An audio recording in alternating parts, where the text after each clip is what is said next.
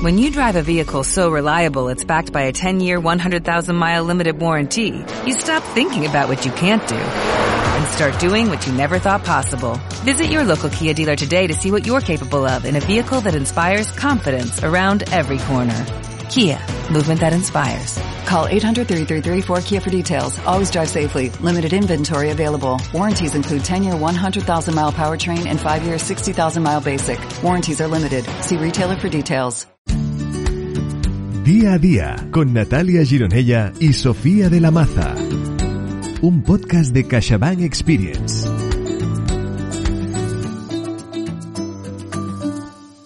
Bienvenidos a un nuevo capítulo de Disfrutar la Vida. Disfrutar el día a día, una iniciativa de CaixaBank Experience y plataforma editorial. Nuestras invitadas de hoy son expertas en aquello que nos hace humanos, la comunicación. Natalia Gironella es doctora en Ciencias de la Información y máster en Comportamiento No Verbal, un máster en Detección del Engaño. Y Sofía de la Maza es doctora en Ciencias Económicas y máster en Inteligencia Emocional y Comunicación No Verbal y tiene un grado en Psicología. Hablar con ellas, escucharlas, leerlas, es un goce. Y hoy descubriréis por qué. Ambas son autoras de Anatomía de la Comunicación, un libro que desvela lo que el secreto está en el temperamento, un libro que nos ayuda a aprender a conocer tu estilo comunicativo y el de los demás, y por tanto nos ayuda a mejorar nuestras relaciones en todos nuestros ámbitos, porque los seres humanos somos comunicación. Ellas nos muestran las claves para entender nuestra forma de comunicarnos. Y, como nos ayudan a entendernos mejor a nosotros y a los demás, son, por ello, muy bienvenidas a este podcast. Bienvenidas. Muchísimas gracias. ¿Qué tal, Jordi? ¿Cómo estás? Feliz de formularos las siguientes preguntas. ¿Cómo reconocemos nuestro estilo comunicativo? ¿Cómo lo trabajamos?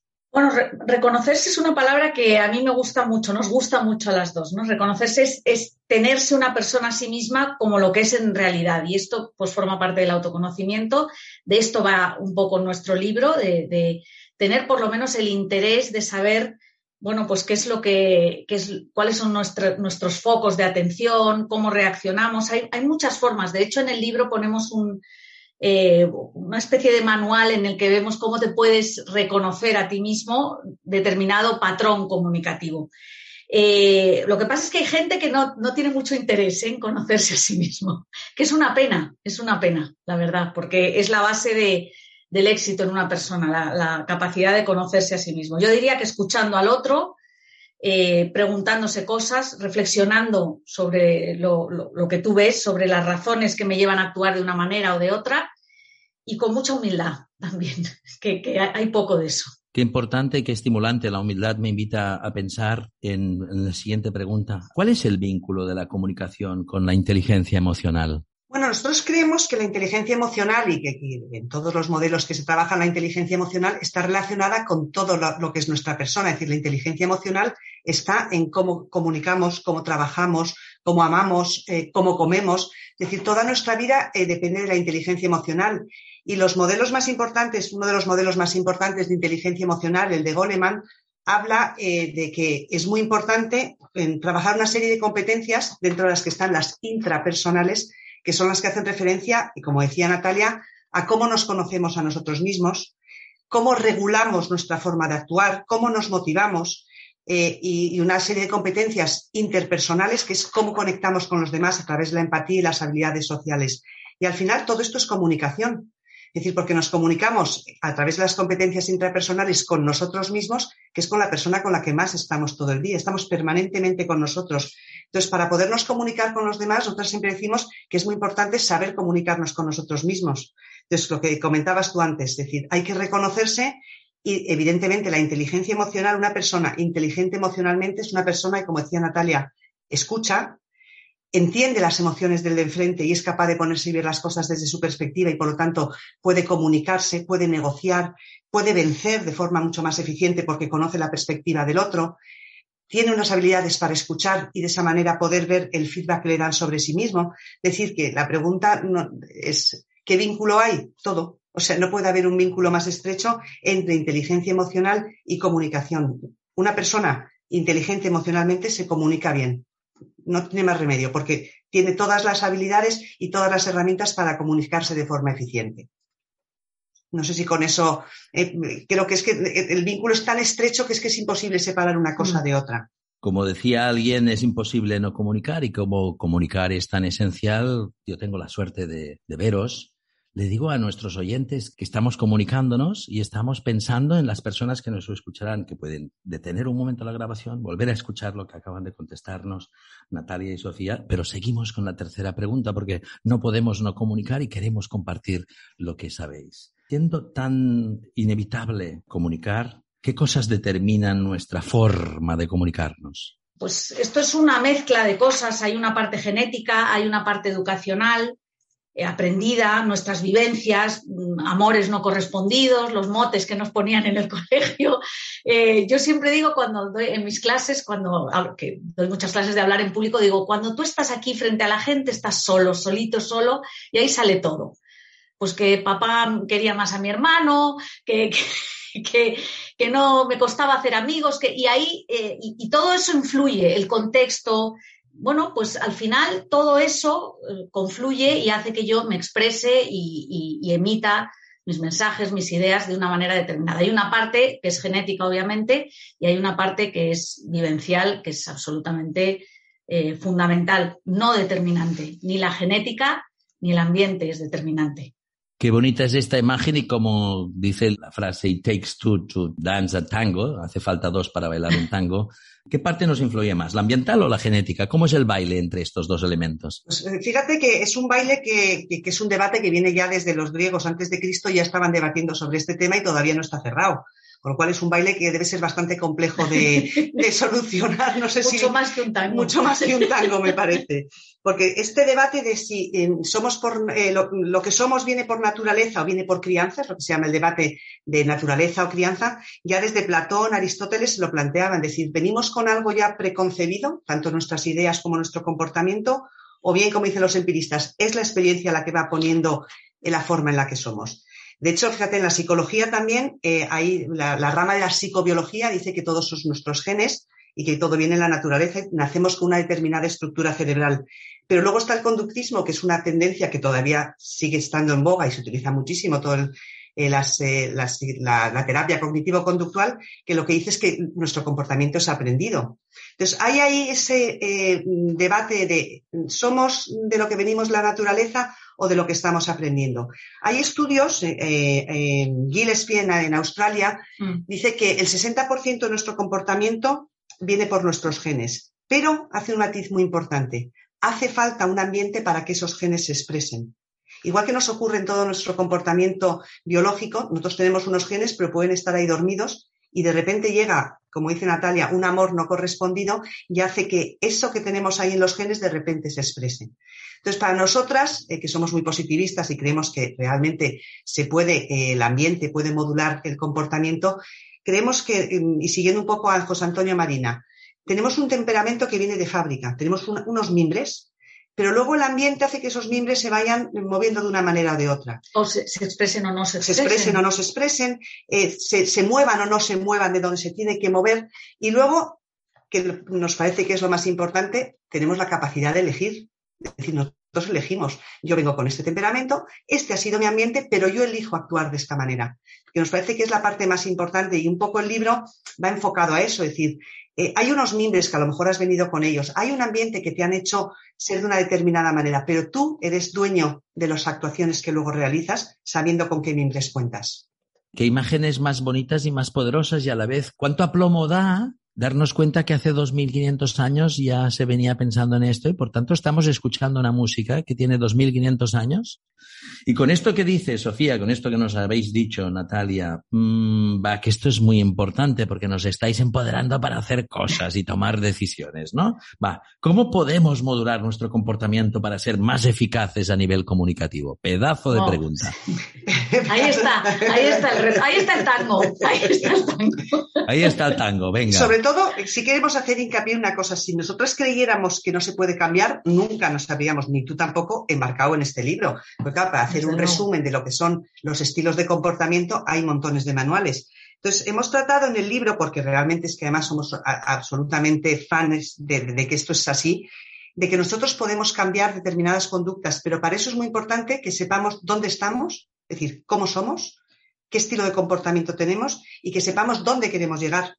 Entonces, hemos tratado de hacer unos retratos de unos personajes en el libro para que la gente se pudiera identificar y decir, ah, pues mira, este soy yo.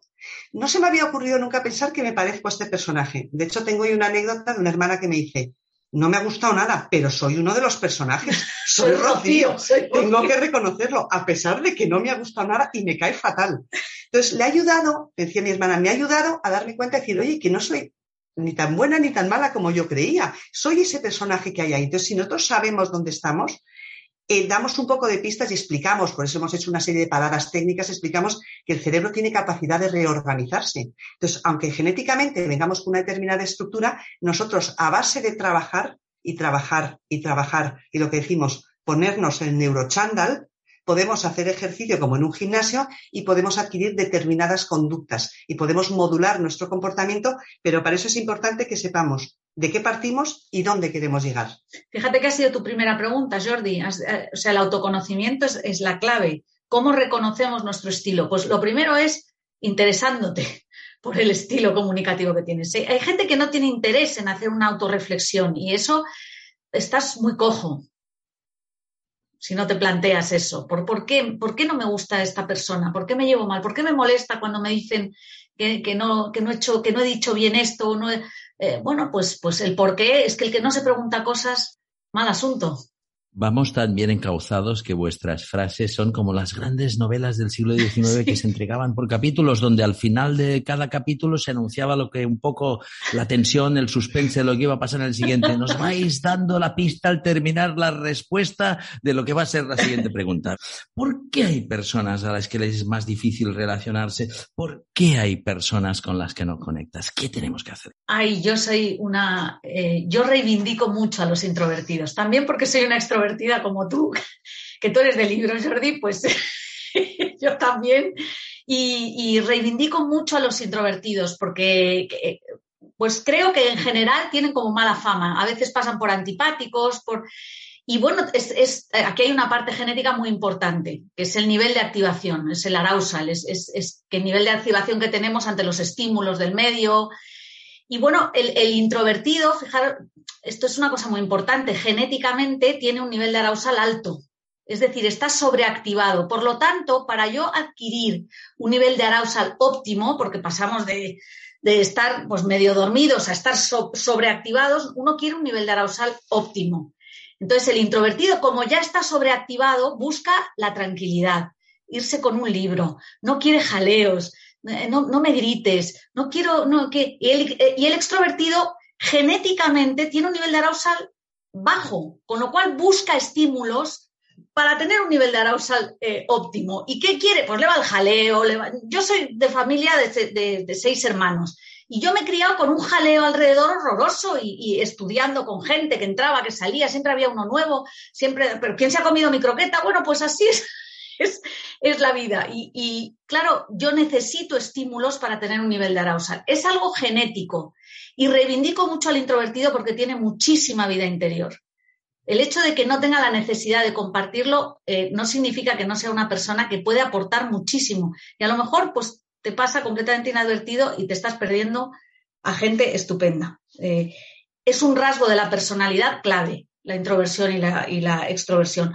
Pero claro, a veces hay personas pues que si no es extrovertido, si no habla y tal, pues bueno, pues ni siquiera me entero, no, me paro a pensar. Entonces, bueno, pues eso nos hace que a veces nos dificulte más relacionarnos con, ellos o con los extrovertidos. al, introvertido, el extrovertido le pone muy nervioso como está sobreestimulado, cuando grita, cuando, cuando se pone a bailar y tal, ¡uh, qué horror! Quita, quita, me voy con mi libro y ya está. Probablemente sea de los, eh, hay una serie de motivadores de nuestra conducta y uno de ellos es el nivel de introversión, extraversión, probablemente sea el que sea más difícil de, cambiar. No quiere decir que, nos, que un introvertido no pueda relacionarse de forma expansiva, pero es el más difícil de cambiar. Lo que sí es importante es que seamos conscientes, tanto los introvertidos como los extrovertidos, de la persona que tenemos enfrente y de que ese nivel de activación tenemos que buscar un punto común intermedio entre los introvertidos y los extravertidos. Entonces, eso es, es, complicado eh, que a veces juntaron introvertido y extrovertido porque son formas de comunicar diferentes, pero si tomamos conciencia de ello, ayuda muchísimo. ¿Qué papel juega nuestro cerebro en nuestro comportamiento? Y en esto, como te comentábamos antes, hay diferentes motivadores de la conducta. Uno de ellos es el nivel de introversión y extraversión. Otro de ellos es eh, la velocidad de reacción emocional y uno de ellos muy importante es el, el tramo del cerebro que utilizamos en mayor medida. Y fíjate que ahora, y a mí me parece esto brutal, tenemos un cerebro en el siglo XXI, en la era digital, que tiene todavía reminiscencias de todos los cerebros que hemos tenido a lo largo de la evolución. Y lógicamente han ido dejando huella. Y han ido dejando una huella además eh, muy significativa que se refleja en nuestro comportamiento. Y por hacer un poco la película rápida. Hemos sido reptiles, nos hemos convertido en mamíferos y hemos llegado a ser humanos. Es decir, que nuestro cerebro es una forma muy simple de explicar cómo ha ido evolucionando el cerebro, ¿eh? pero que sí nos sirve para ver que tenemos todavía reminiscencias de cuando éramos reptiles. Entonces, eh, en, cada situación, nosotros tenemos que utilizar una parte del cerebro que en cualquier caso nos garantice nuestra supervivencia. Entonces, si somos más reptiles, tenemos un mayor foco, o sea, en la parte reptil de nuestro cerebro tiene un mayor foco en, en actuar, en garantizar la supervivencia de forma inmediata. No piensa en el pasado ni en el futuro, simplemente actúa. La parte mamífera es la que nos ha hecho relacionarnos, la que nos ha hecho ser lo especiales que somos los mamíferos, que necesitamos la comunicación y la relación con los demás para sobrevivir también. es lo, que se llama el cerebro social, el cerebro emocional, el cerebro límbico. Y ya al final de la evolución eh, nos ha parecido lo que es la corteza cerebral, que es lo que nos ha hecho humanos que es la parte del cerebro que da respuesta, como decía Natalia antes, es importante preguntarse el por qué y el para qué de las cosas. Esto lo hace esta parte del cerebro. Entonces, cambia mucho la forma de actuar de una persona si está más centrada en actuar de forma inmediata en el qué, si está más centrada en cómo me relaciono con los demás y en si mm, puedo sacar lo mejor de mí cuando estoy relacionándome con los demás, que es por ejemplo la gente que es buenísima para el networking, para las relaciones públicas, o bien la gente que está más pensando en el por qué y el para qué de las cosas, es la gente que es más analítica. Entonces, depende qué tramo del cerebro utilicemos en mayor medida, evidentemente hace que nuestro comportamiento sea diferente. No lo determina, como decía antes Natalia, pero sí lo condiciona.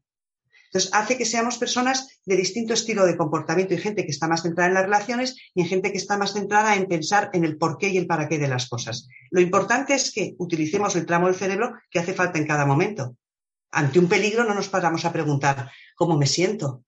Eh, ¿Por qué hay esta serpiente aquí en el camino? Veo la serpiente y me pongo a correr o me paro o, la piso, pero no me pongo a pensar cómo me siento en este momento. Necesito, necesito en ese momento activar el cerebro reptil. Entonces, lo importante es que activemos la parte del cerebro necesaria en cada momento. Qué maravilla. Ah, hay que activar también el botón de pausa en el podcast, escuchar esto y hacer como la lluvia chirimiri, dejar que nos impregne para que para que fertilicen nosotros lo que nos estáis diciendo. Sigo con la siguiente pregunta. En, el libro comentáis que la base para nuestro desarrollo como personas y para nuestra felicidad es, ni más ni menos, os cito, la armonía o bondad de ajuste. Fin de la cita. Contadnos qué es esto, porfa. Mira, en, a lo largo del libro hemos hecho una serie de, como decía antes, unos personajes que luego me, son, esos personajes representan cada uno de los temperamentos que tenemos la persona cada uno de nosotros tenemos un poquito de esos personajes. Cada uno de nosotros somos un trocito de, esos cuatro personajes, de esos cuatro temperamentos. Nosotros le llamamos un poco, porque luego nos hemos metido en una rebotica a juntar estos personajes, Decimos que son como ingredientes que forman nuestro comportamiento global. Todos tenemos un poquito de estos ingredientes. Entonces, la bondad de ajuste es, vamos a intentar sacar el ingrediente que haga falta en la situación concreta en la que lo necesitemos. Tenemos tendencia, si tenemos un ingrediente con mucho peso, pues lógicamente nuestro comportamiento va a venir muy marcado por ese peso. Pero hay veces que tenemos que bajar esa cantidad de ingrediente porque no es el momento adecuado. Entonces, la bondad de ajuste le llamamos a eso, es decir, intentar sacar lo mejor de cada uno de esos ingredientes que todos tenemos en el momento adecuado. Es lo que hemos llamado el efecto crack, eh, que un poco, somos un poco mm. guasonas. En el libro pues hablamos de que nos metemos mezclas explosivas, bombas de relojería, y hablamos de una cosa que es el efecto crack, que es precisamente eso, el resultado de mezclar esos ingredientes en la cantidad adecuada y para eso necesitamos las competencias de la inteligencia emocional. Entonces, básicamente eso es la bondad de, de ajuste. Es decir, voy a buscar mi crack personal para utilizarlo en cada situación que se necesite. También habláis en otro capítulo del temperamento y en vuestro libro hay un análisis sobre el mismo, sobre el temperamento. Dadnos un poco de pistas. ¿Cuántos tipos hay? Bueno, hay como es, como dice Sofía, como es una mezcla, hay como cuatro tipos básicos que, dependen de esos motivadores de la conducta. Si yo soy más intro o extro, si soy más rápido de velocidad de reacción emocional o más lento, y si tiendo a ser más reptiliano, más límbico, más relacional o más lo que llamamos neocortical, son los que se preguntan el por qué. Si mezclas estas cuatro, estas tres variables, eh, al final, pues hay como cuatro bloques eh, de temperamentos básicos que es el, que es más, el que el antiguo... Eh, em, los antiguos le llamaban, los antiguos le llamaban el flemático, el sanguíneo, el, colérico y el, melancólico, ¿no? Que son las. Realmente esos son los cuatro, pero luego tenemos una mezcla de los cuatro y del porcentaje que tengamos de esos cuatro, suelen salir, o sea, hay, una, hay como unos subtipos, que son unos 15 subtipos, que es, que es un poquito el porcentaje que yo tengo de cada uno de ellos. Pero luego esto hay que sumarle el ambiente externo, las cosas que nos pasan, las decisiones que tomamos, voy a decidir, aquí actúo con mi parte más genética, aquí actúo con mi... Y entonces, bueno, pues somos una mezcla maravillosa eh, de, todo eso, basado en esos cuatro tipos que son eh, como los, más definidos, ¿no? Pero no hay nadie que tenga un único tipo, no existe eso. Ni hay nadie, fíjate, al que le falte alguno de los tipos. De todos los patrones que hemos hecho durante estos años, eh, nadie nos ha salido con un porcentaje de flemático cero. No, no, no existe eso. Tú tienes un poquito de flemático. La cosa es que si tienes muy poquito, tendrás que trabajarlo con la bondad de ajuste. Todos estos conceptos nos, nos hacen tener ganas de aprender y de vivir más y de entender más. Entonces, mm, para finalizar, una pregunta para que os explayéis un poco, eh, sintetizando lo que hemos vivido, lo que hemos escuchado, lo que pensamos, lo que nos preguntamos. la época que acabamos de vivir, estos dos últimos años con la pandemia, nuestra manera de vivir el mundo, cómo habremos respondido. Va, ahora estáis hablando ante un grupo de gente joven que ya tienen hecha mucha vida, pero tienen mucha vida por delante. Pero les vais a dar un consejo para este podcast para los oyentes que tienen hijos o son gente de 16 hasta 25 años que están abriéndose al mundo, que tienen mucho futuro, con vuestra experiencia, con vuestro libro, con vuestro conocimiento. Eh, contarles, darles un par de pistas, un par de amorosos consejos, un par de sugerencias que les permitan ah, ir mejor equipados en esta maravillosa apuesta que es vivir yo solo voy a decir una frase de, un, eh, de un monje tibetano que se llama Lama Zopa Rinpoche, que dice que la buena comunicación depende de tener buen corazón. Y yo creo que esa es la clave. Tener buen corazón implica plantearte de vez en cuando, lo he hecho mal, por qué lo he hecho mal, ser humilde, escuchar al otro, empatizar con lo que le pasa al otro y, y poniendo eso eh, encima de la mesa, te garantizo que te vas a comunicar bien con tus hijos, con tu familia, con tu familia política, pero hay que, hay que hacer ese esfuerzo, ese esfuerzo de, abrirte un poco a los demás y tener la humildad de decir, pues, oye, me he equivocado y, bueno, pues yo esa frase que me sorprendió mucho, creo que es muy real. Y, y la uno con una de José Antonio Marina que decía que el mayor grado de inteligencia es la bondad. Y yo creo que la gente que es buena, de corazón, de corazón, son en general muy buenos comunicando, porque sobre todo escuchan mucho. Hay que hablar menos y escuchar más. Sofía, ¿cómo lo ves? Eh, coincido plenamente con Natalia y yo añadiría una cosa más que yo creo que es un ejercicio muy importante y yo creo que además es un ejercicio que puede hacer un cambio muy importante en las relaciones que tenemos con los demás y con nosotros mismos, es el ejercicio de autoconocimiento. Muchas veces tenemos miedo un poco a hurgar en la cajita y yo creo que mm. es muy importante y por eso eh, la, idea de este libro venía también un poco por ahí, ayudar a la gente a conocerse a sí mismo, pero además con indulgencia, es decir, esa bondad incluso también aplicada a nosotros mismos. Es decir, ver un retrato que a lo mejor no nos gusta excesivamente nosotros y decir, bueno, pues es el que hay, que no pasa nada, que tampoco pasa nada por tener determinados defectos, que parece que es que ahora todo tiene que ser perfecto y hay tanto Photoshop que todo tiene que ser guapo y todo tiene que ser maravilloso. Entonces, no, yo con mis defectos también soy estupenda y, tengo que acostumbrarme a que me gusten mis defectos, están ahí, tengo que trabajarlos, tengo que eh, modularlos, tengo que sacarlos solamente cuando, pues intentarlo sacarlos, pero alguna vez tendré que sacarlos, pero sobre todo con mucha indulgencia decir, voy a intentar conocerme porque eso de verdad que nos va a ayudar a, relacionarnos mejor con los demás, con nosotros mismos y a tener muchísimo más éxito, y ojo, éxito que cada uno lo entienda como quiera, en toda nuestra vida, tanto personal como profesional. Natalia Gironella, Sofía de la Maza, escucharos es aprender y haber disfrutado de un crescendo de conocimiento. Vuestro conocimiento aplicado en anatomía de la comunicación hace que, que seguro que los que escuchan este podcast sepan que, que es una fiesta la vida y que escucharos eh, son dos días festivos seguidos. Gracias. Gracias a ti, Jordi. Ha sido un placer. El placer es para nosotros y te damos las gracias por, primero, por habernos ayudado a, a sacar este libro, haber editado este libro y por este podcast que hemos disfrutado muchísimo Sí, las dos. Como siempre. Pues CaixaBank Experience, disfrutar de la vida, disfrutar de la vida escuchando a Natalia Gironella y a Sofía de la Maza. Muchas gracias. Y en el próximo capítulo nos acompañará Josep Pont, terapeuta gastronómico que nos enseñará a poner nuestra vida en la mesa. Síguenos en las redes sociales de CaixaBank Experience para disfrutar de un contenido que te hará la vida más fácil.